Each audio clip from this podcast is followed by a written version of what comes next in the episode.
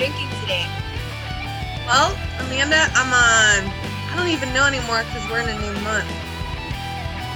I haven't drank since January 5th, so I'm drinking water. And it's February 1st. Yeah, today. I'm so proud of you. Like, we went out to the bar the other night and she drank water all night long. I'm so, so proud of her. Yes, I did. She's doing great things. I'm paid 2 more months. Yep. February, you'll get there. Month. February is short. February. Yeah. It is a short month. What are you drinking today, Amanda? Well, I am currently on the road headed to Arizona. So I have, what is this? Peace Tea. Mango green tea from Peace Tea today because it's delicious and road trip worthy. Peace Teas are pretty good. They are pretty good. They're not too sweet, which is what I like. I don't like the super sweet stuff. So I know like Arizona is a lot sweeter than the Peace Tea. So I usually try to lean that direction. And the water's the best. High quality H2O. That's right. Welcome to this episode of Veterans Drinking Vodka. We believe that every veteran has a story to tell, and we are here to tell it. We have found that being a service member is easy, but being a veteran can be very hard. In this episode, we are talking to Deep South Creations, Brandon Prince. Brandon served in the United States Marine Corps from 2003 to 2011 in aviation operations. How are you doing today, Brandon, and what are you drinking? I'm doing good. Drinking Four Brothers Mead, Maple Mead, Yggdrasil Sap. I think I said that right. I feel like that's something that Amanda would like. What is it? It's maple? Maple, yeah. They've got a chocolate one coming out this month. Ooh, I would probably like both of those. Did you hear about them from Justin with VRV, or did you know about them before?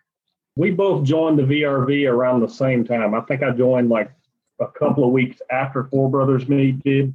So I've known them pretty much from the beginning. I mean, I've got to see them grow and become what they are now.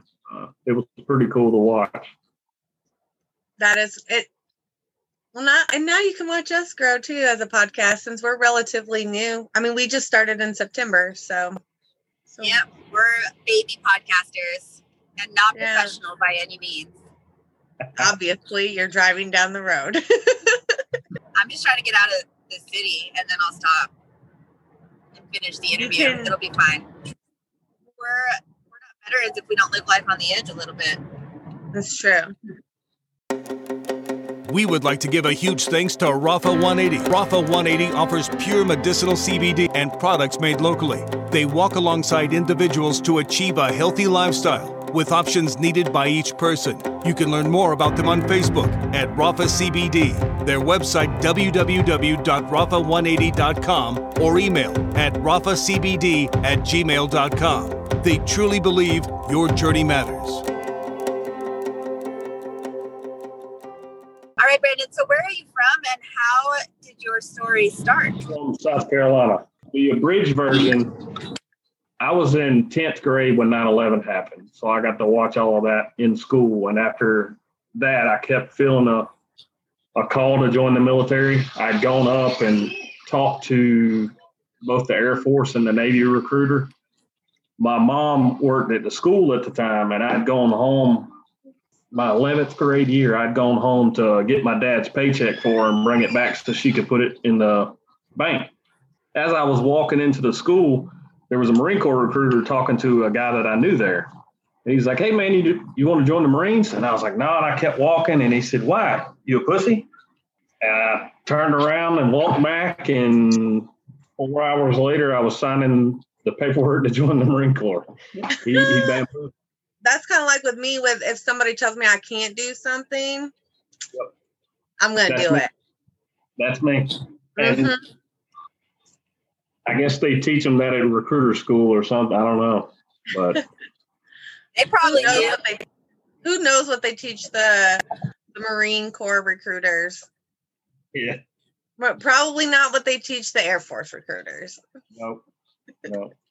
The Air Force recruiters are taught how to increase their golf game. Right. And always be gone at most opportune times to get people to join.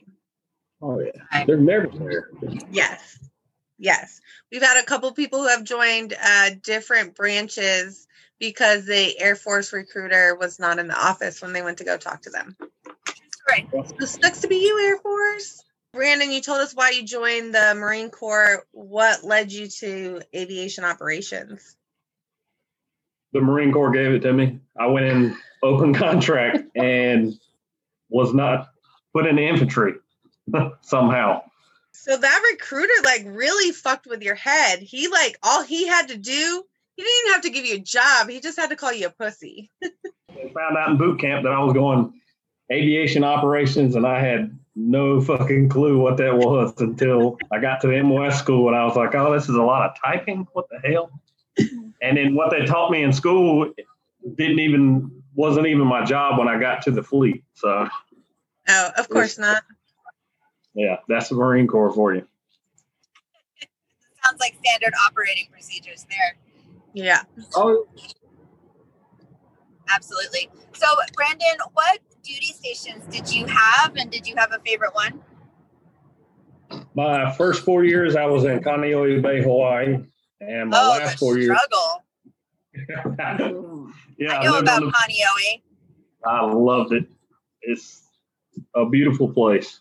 And then my wife and I got married, and I told her she could pick anywhere in the world because I got out, and I guess we'll go into that when we go into the transitioning out thing. But I got out for my first 4 years and then had to go back in because the economy was down. And I told her she could pick anywhere, and she picked Beaufort, South Carolina. I didn't know family anything. There, or what led her to pick Beaufort, South Carolina?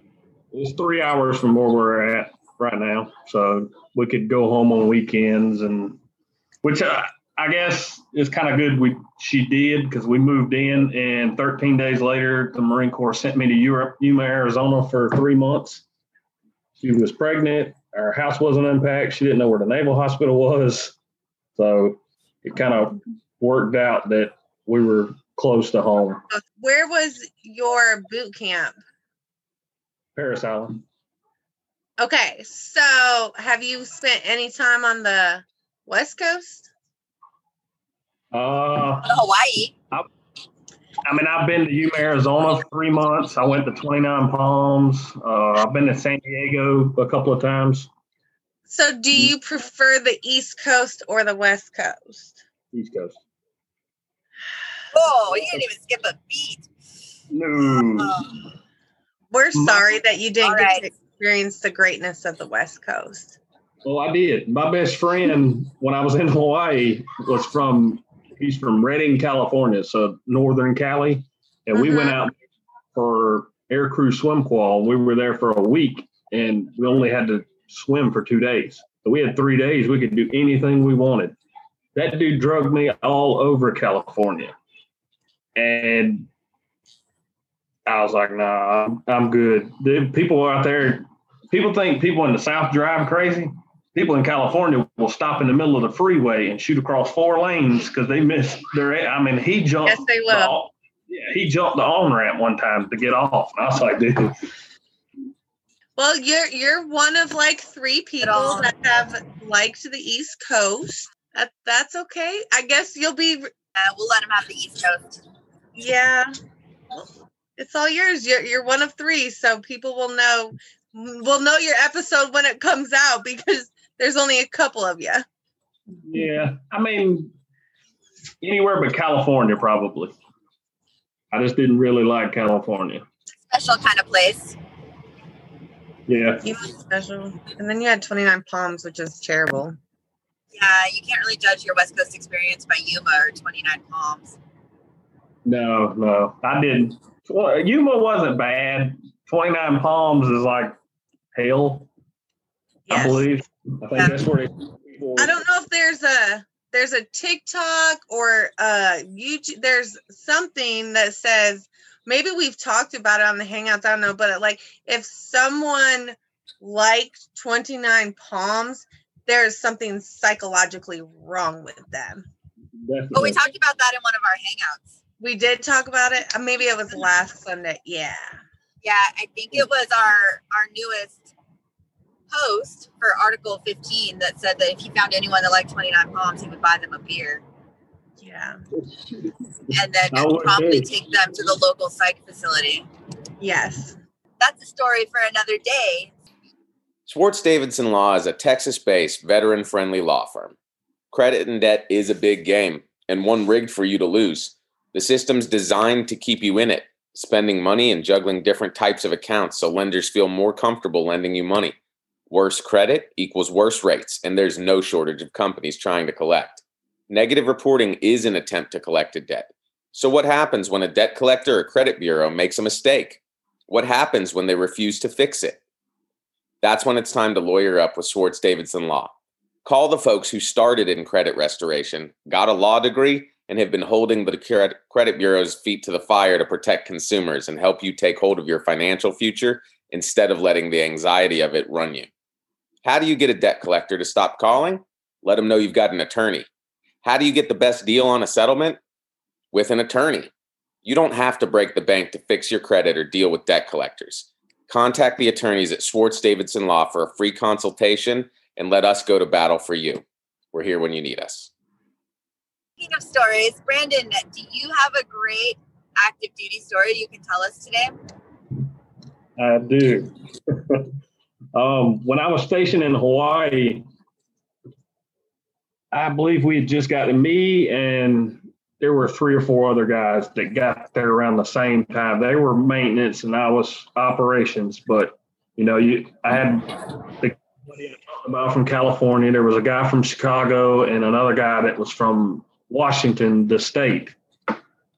And we just kind of became a good group of friends. And we were sent from Hawaii. We were going to Korea for a month for some exercise or whatever. So we broke down the two, well, I say we, them, not me. They broke down the two 53 helicopters that we had and put them into the body of a C-5, and the Air Force was transporting us to Korea.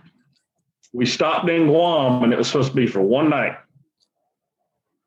Well, we got there, they checked us into the hotel, and the gunny said, you just need to be back out here at 0600 formation so we can get on the plane and leave. We're like, all right. So we go down the main strip in Guam, and we find an arcade where you can pay $20, play all the video games you want, and they give you this massive pitcher of beer at the end.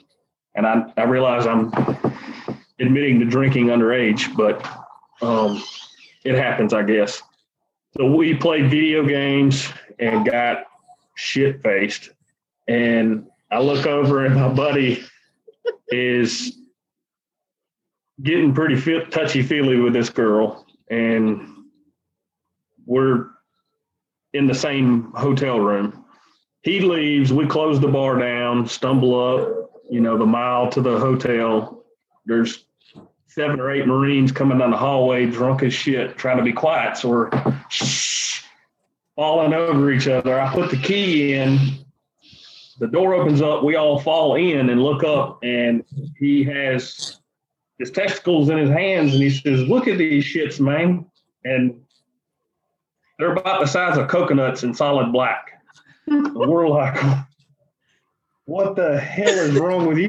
I think you got blue balls, dude. You need to go in the bathroom and take care of that or something. He's like, no, I just did. Apparently they were going at it, and the girl smacked him and told him to be a man, and he missed his intended target and broke his Frankenweenie. Did not know it was possible at the time. I had never. Oh. Yeah. So they took him to the hospital. We go with him.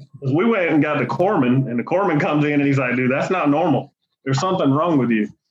So we take him to the emergency room in Guam, and he sits down in the waiting area, and he pulls him up to where we're like sitting on top of his legs. And there's a Guam guy sitting beside him, and he's like, And Bob, well, the guy's like, yeah, you know, and I'm trying not to say his name because, I mean, I don't know if he wants me to name names. But anyhow, he had broken it, so they had to cut him open and drain the blood out. And that's not the best part. They brought him. No, that's not the best part. He gets released. The Air Force, of course, the C-5 broke down.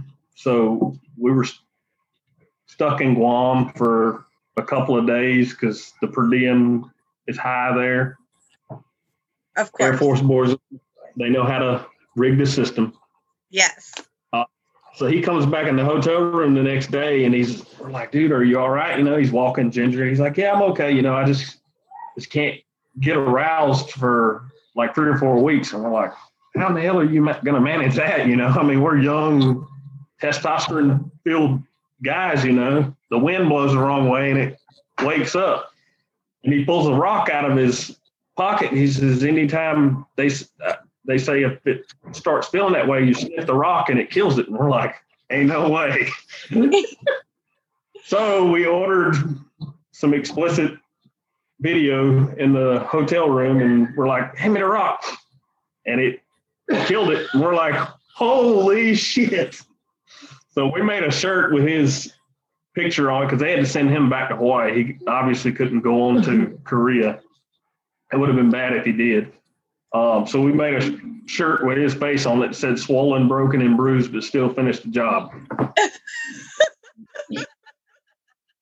he had no fear. Wow. Like he could clamp 10-pound vice grips or 5-pound vice grips, whatever they use for aircraft. He would clamp it to it and walk around. No feeling. So we're like, dude, you're never going to have kids or anything. He did, but... That's my. He needs to come on the show so we can say, "Hey, broke dick, how you doing?" That's a whole new meaning to it. Bless that baby's heart. Oh my god. Yeah. Marines, man, they have the best stories. They really do. I'm telling you. Blame it on the Air Force, though. I mean, y'all wouldn't have been going out if you were only going to be there for the night. Yeah, it would have still gone out. We got punished the next morning, though, because we were up doing all of that, and we had a very motivated gunny at the time, and this dude took us on like a 7-mile run through the city of Guam. Just there's Marines going off to the side, puking, getting back in formation. These people in Guam are like, what in the hell is going on? Yeah. Amazing. That is a fabulous story. Is that shirt copyrighted? Because we might need to borrow it for our future.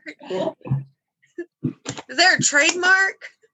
No, probably not. We were drunk junior Marines at the time, so we didn't put much thought into it. Perfect. That's what we like to work with.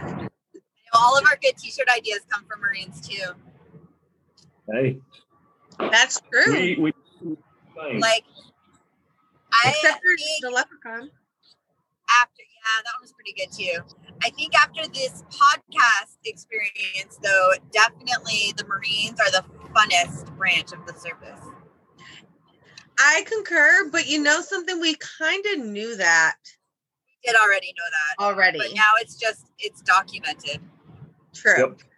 Yeah. Absolutely. Forever. So, Brandon, eventually, though, after all the shenanigans are done, you have to get out of the service and become a veteran. How was your transition from being a service member to being a veteran?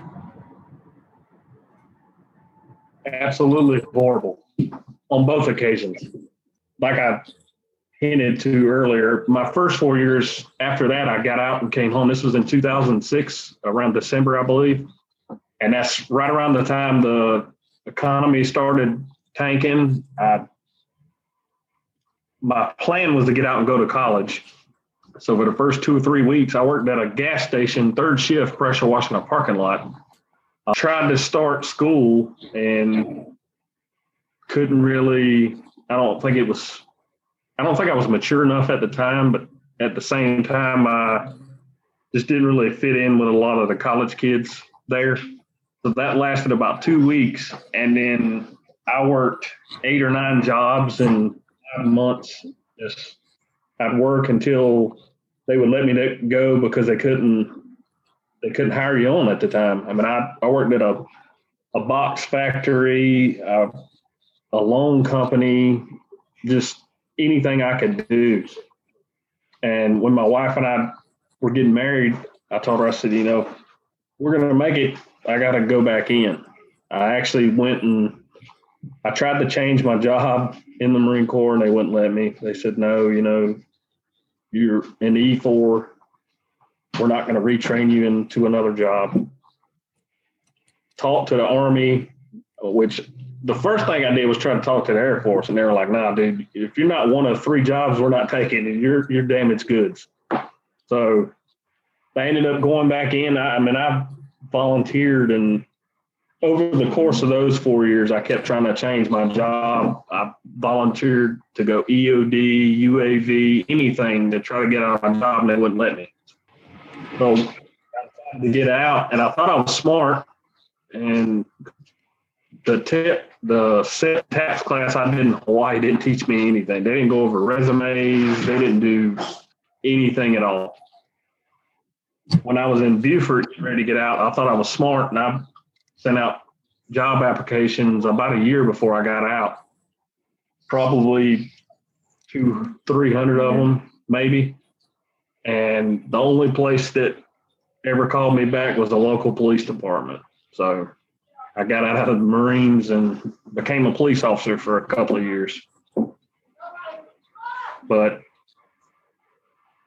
it's rough getting out. I mean, I had a college degree at the time and couldn't get a job. I've got 2 now and still can't get hired on by anyone around here. That's kind of why I started Deep South. Lack of preparation the military gives you when you're getting out has been discussed several times on the podcast with all of our guests. I think we've had one. I don't want to say a single because we've talked to several people, several veterans. I think we've only had 1, maybe 2 people who appreciated TAP's class. Yeah. It was a joke to me. I mean, it didn't do shit for me. I got out and I ended up going to school, and then I got pregnant after I got out of the military, and TAP's class doesn't teach you that either. They don't teach you. I mean, they don't teach you shit for anything except, I mean, apparently in Hawaii, they extra don't teach you anything. When I was in your elevator interview, how to write a resume, and good luck. TAP's class, they don't prepare you for how to like manage living in the outside world. And that's what we need more than finding a job. We really need to learn how to manage living in the world outside the military. Yeah. I agree. I mean, help writing a resume would have been night and day wonders. Because, I mean, it took, I think I had been out 2 or 3 years at the time when the vocational rehabilitation through the VA actually paid a lady to look at my resume. And she went through it and she's like, who helped you write this resume? And I said, well, they helped me in the SEPS and TAPS class. And she's like, this is horrible. I mean, they don't teach you how to take and put what your MOS or your job is into civilian terms. I mean, because no, and they also don't account for like the things that you did that necessarily weren't a part of your MOS. Yep. I mean, those things don't go on your resume normally. Yeah. Unless you know how to word them for that. But even then, it all depends on what type of job you're looking for, what your resume needs to look like and be tailored to. And they don't tell you that either. We've had several discussions that once you're out, the military doesn't do anything for you. They don't care about you. They don't prepare you to be a civilian. They put their effort into making you a Marine or making you a sailor or making you an airman or making you a seaman with the Coast Guard. I had to mention them for a brief moment. Or a soldier with the Army, but they don't help you become a civilian and a veteran. No. Their effort goes into creating what they want you to be. And then they're over it. Yeah. Yep. Thanks for your time. If you're lucky, you can get that. Good luck. Right. They don't provide you with very many resources. They just, I know my top class was basically like, go to the DAV and they'll help you. And I'm like, I don't even know what the DAV is. I don't either. I mean, I do now, but like at the time when I was getting out, I didn't. So it wasn't really an appropriate resource for what I needed it to be. Yeah. And then at the time, you know, the VA, I'm starting to slowly come around about with the VA. I'm still not pro VA, but at the time the VA was worthless. Yeah. And now it's slowly in certain places it's getting better. Yeah. Yeah. But it all depends on where you're at. Yeah. Brandon, how are you doing now? I'm doing a whole lot better now. It took a while to get there. I mean, I got out in 2011 and I was a police officer for 2 years. So up until 2013. And then I was, let's see, it's 2021. Well, you left there for medical reasons. I know, but I'm trying to do the math. I think I was like 25, 26 at the time. And I started having back problems. Like my back was hurting, and I just assumed it was all the extra weight you're carrying around on the duty belt.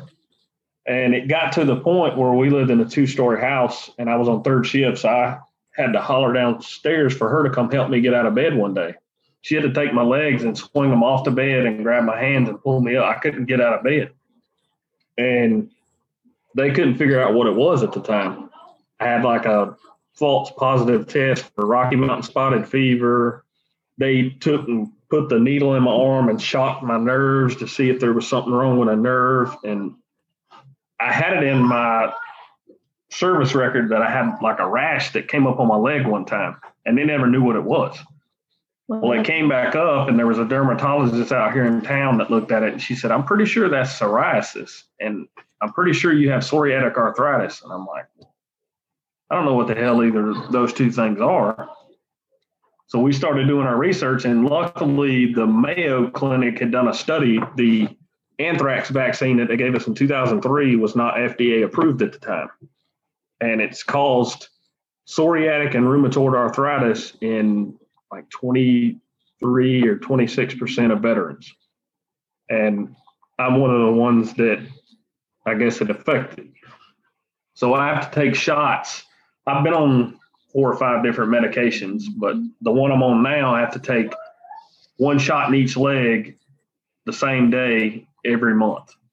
And it stops the arthritis from getting any worse. I'll never be, like, I'm 36, got the back of probably a 53-year-old, but the VA looks at my x-rays and they're like, what in the hell? But there's nothing you can do about it now. But that prevented me from being able to really get a job. I mean, I bounced around after, and I left the police department on my own terms. You know, I didn't want anybody to get hurt because I couldn't get out of the car fast enough or something like that. So when I was diagnosed, I resigned because I didn't want to be the cause that somebody got hurt.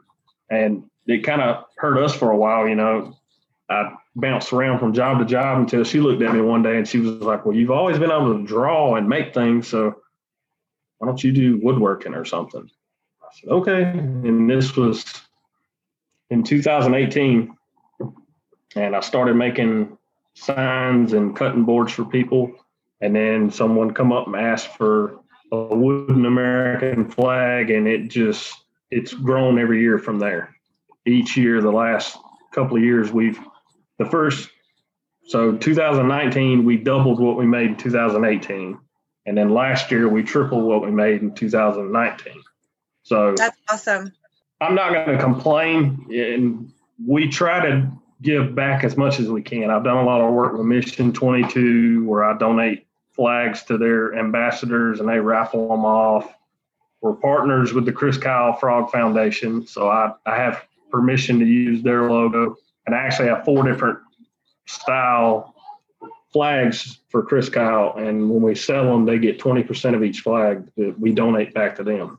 So we try to help out and give back wherever we can to help veterans. Because I mean, I know it's hard. And one we picked this year, I don't have one in here. We've got challenge coins with our Deep South logo on the front, and on the back, it's he's gonna look for one, but it's it looks like a Vietnam era veteran, and it has the flag the flag colors that come down in, but it says we never stand alone, and we're selling those, and all of the proceeds from it, we're not taking a single dime. We bought 100 of them, and we sell them, and all the proceeds were donated to Battle Brothers Foundation out in California. They help with PTSD. They help veterans with their VA claims. They do it all. So I mean, we try to give back as much as we can because we know it's hard. They don't tell you they don't prepare you at all for civilian life. So right. That's awesome. Not only being able to be successful with your own company now and figuring out what y'all could do to make it as a veteran, as a broke veteran that didn't even know what was going on for so long, but also having the ability to support yourself and give back to your fellow veterans. That's a huge thing. That's awesome. Yeah. That we try to. Like a couple of weeks ago for the VRV happy hour, I did a presentation on Etsy where I pretty much told everybody what took me 2 years to figure out. I tried to pass it on so they know what not to do, what to do. I mean, we've had multiple, there's a running joke with the VRV. When veterans get out, they do one of five things.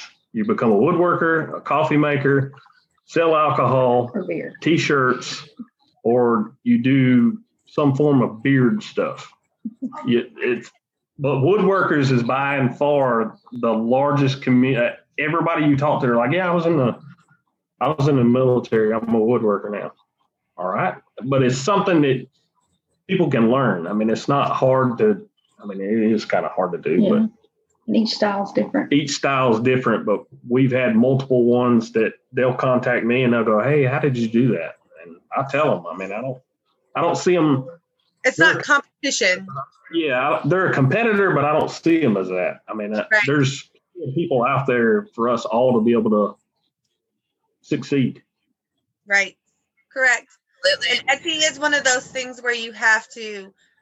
How you advertise what your items is as a special thing, because that's going to be the first thing that people see when they're scrolling through. And if they don't like what you see, maybe that's not all you have to offer, but once they're turned off by one thing, they're not going to come check out your shop. Yep. And that's the honest, I've scrolled. I like Etsy, but to be able to share things and yes, they're competitors, but understanding that it's deeper than that, that we're all a family. There's not a lot of us, and to be able to help guide or show or just give them something to maybe help themselves, because like you said, everyone's style is a little bit different. So in a way it is competition, but at the same time, it's not, because it's all going to come down to the buyer's preference of what style they like. It doesn't matter really what you do versus someone else. It's all about who's buying your shit. I agree. Sorry. And one other thing, I don't know if you guys know Justin from the VRV. One thing I can tell any veteran that listens to this, if you've even thought about starting your own business, go on social media, find veteran referring veterans, and look them up. I mean, you can see there's hundreds of businesses, but there's a core 7 or 8 of us that are really, really active. And we have meetings every Thursdays, and there's nobody in that group. We don't keep secrets from each other. I mean, if I learn something, we've got guys that know how to design websites that teach us stuff. We actually had a guy from Amazon that came on one night for the happy hour, and he got lit up, but he came on. Amazon was pretty much wanting to use veteran businesses to get more business for them, because they don't care about us. There's plenty of us that have tried to sell on there, and we've seen, hey, they don't care about you. Right. You're just little to them and nothing. They're the multi-billion-dollar corporation. Yep. It's insane what Amazon has created. I'm not gonna lie though, I thoroughly enjoy being able to go on Amazon to get things instead of having to go somewhere. Not even gonna lie, I appreciate Amazon. Amazon, if you're listening, I appreciate you. Yeah. It is a really good goal, especially as business owners, for us to try to shop more local and shop more veteran-owned communities. Correct. It's not something that a lot of us are going to be able to achieve overnight, but like if we're looking for gifts, maybe we can contact one of the veteran organizations through VRV and support a veteran instead of supporting a bigger industry. Yes. Yeah. That's what we did this past year for Christmas. We went through, and anybody that needed gifts, we found fellow VRV members and bought gifts through them. I mean, we buy our coffee from a VRV member, mead. I mean, just about anything you want. There's a veteran business you could support that they're going to see your contribution and your support more than somebody from whoever owns Walmart or right. Amazon or any of those.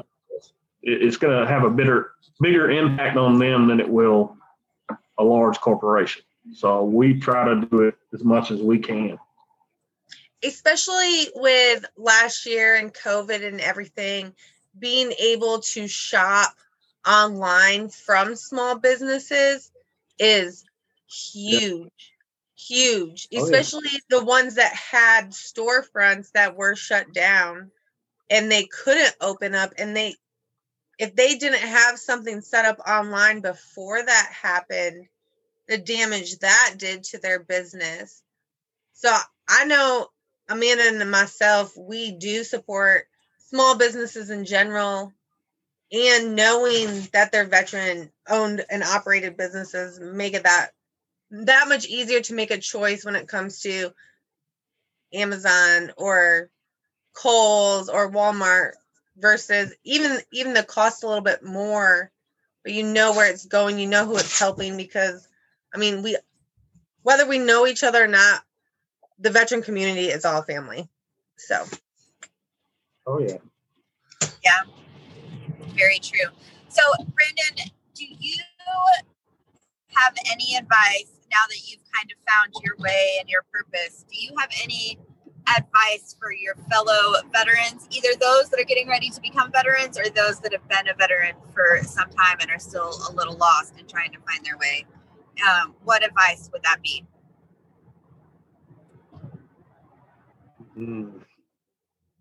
You're getting ready to become a veteran, make sure you make a copy of your whole medical records. Mm-hmm. That's probably the greatest advice anybody can give you. I didn't believe it when I got out of my first 4 years. I was out of the Marine Corps for 9 months and went back in, and they had lost my whole medical record. Could not find it. Luckily, I'd made a copy. For fellow veterans that have been out and struggling, I mean, if you've even thought of trying to start your own side hustle, business, whatever you want to call it, it can be done. I mean, I know it can be very intimidating, and a lot of people think it can't be done, but it can. I mean, And there's so many different resources out there. The VRV, for one, is I struggled for a long time looking for like that family camaraderie that you have in the military. I missed it and didn't have it. And finding the VRVs, what kind of, luckily we went on right when they were a baby. I mean, they were Justin was just getting started. And we've been able to watch it grow and kind of get big, but it's a giant family. I mean, like we've said multiple times on this podcast, everybody in there has something that they can pass on to you and help you out. And nobody is going to turn you away if you have questions about running your own company or if you need help with something or anything like that. So, I mean, if you're thinking of starting your own company, you never know unless you try. I mean, it took me a while to fully commit and want to jump into it because, I mean, it's terrifying. You know, you're so used to being in the military. You got somebody that tells you where to be, when to be, what to wear, what you're going to eat today, to going from that to making your own decisions and going, well, you know, if I make this decision, what if it fails? You know, right? It can be daunting, but it can be done. I mean, and I mean that 100%. It's not like I was some guy that somebody gave me a whole bunch of money and said, "Here, start your company." It didn't go that way. I started from scratch. Every piece of machinery or tools that I have, I saved money until I could purchase them and bought them. So I mean, I've taking it, but one thing I will say is it's not going to be instant success overnight. You're not going to start a company and you're not going to see money flowing in immediately. They say most small businesses, it takes 3 to 5 years to see a return on your investment. And I will 100% agree with that, because for the first 2 or 3 years, anything we made, we turn around and pump it right back into the business to keep trying to grow. And we're just now to the point where we can kind of see, hey, this is making a little bit of money. This is helping out here or there, you know, but it can be done. You just have to be patient. It's not going to be fly by night, make $1 million and you're done. It's hard work, but veterans are built for that. I mean, the military built us for adversity, whether you served in the Coast Guard or Air Force, National Guard, whatever. You were built for adversity. So you can do it. That's great advice. And what Justin is doing with VRV is awesome. Yeah. I have had the opportunity to talk to him. He was a guest on our Veterans Drinking Vodka Article 15 podcast.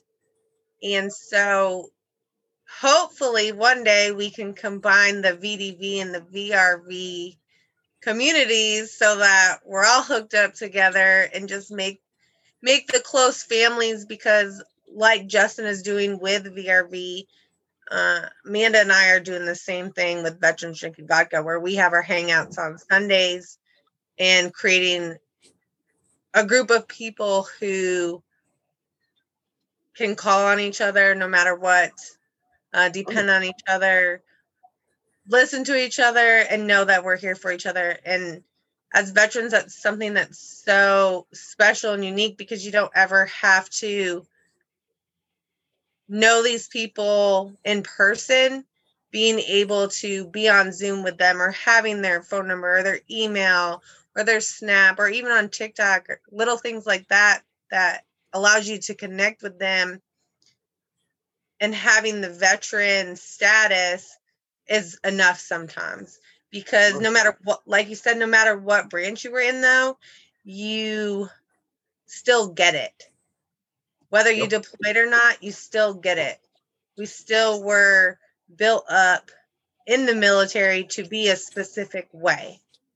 I mean, anybody in any branch of the service is going to know what 15 minutes prior to 15 minutes means. Yep. Everyone, no matter what branch of military you were in, knows you're not allowed to walk on grass or with your hands in your pocket. And when colors is playing in the morning, you better be stopping and facing the flag. Yep. So there's certain commonalities. Yes, we're all different branches. Yes, we all give each other shit. But at the end of the day, we're all still veterans and still have that sense of pride for ourselves and our country and each other instilled in us. So one day we could put the VRV and the VDV together, and I don't know what we'd call it, but it'd be cool as shit. Yeah. I have to get back with Justin and see what he says about figuring something out so we can all do that together. Yeah, because networking is definitely one of the most important parts of being successful as a veteran. Yes. Absolutely. So, Brandon, on that note, if our listeners were interested in finding you, if they were interested in a piece of your creations from Deep South Creations, or if they just wanted to talk to you on a veteran-to-veteran level, whether they have questions or just someone to talk to, where can they find you? We're on Facebook, Deep South Creations. You'll see the dog on the logo. We have a very distinct logo, and people love it. It's got a lab in it with a rocking chair behind it. You can't miss it. We've had multiple people that just buy our hats because it has a lab in it, and they love the logo. So we're on Facebook, on Instagram, we're on TikTok, we're on Snapchat. Just about anywhere you could think we're on. We have a website, Deep South Creations.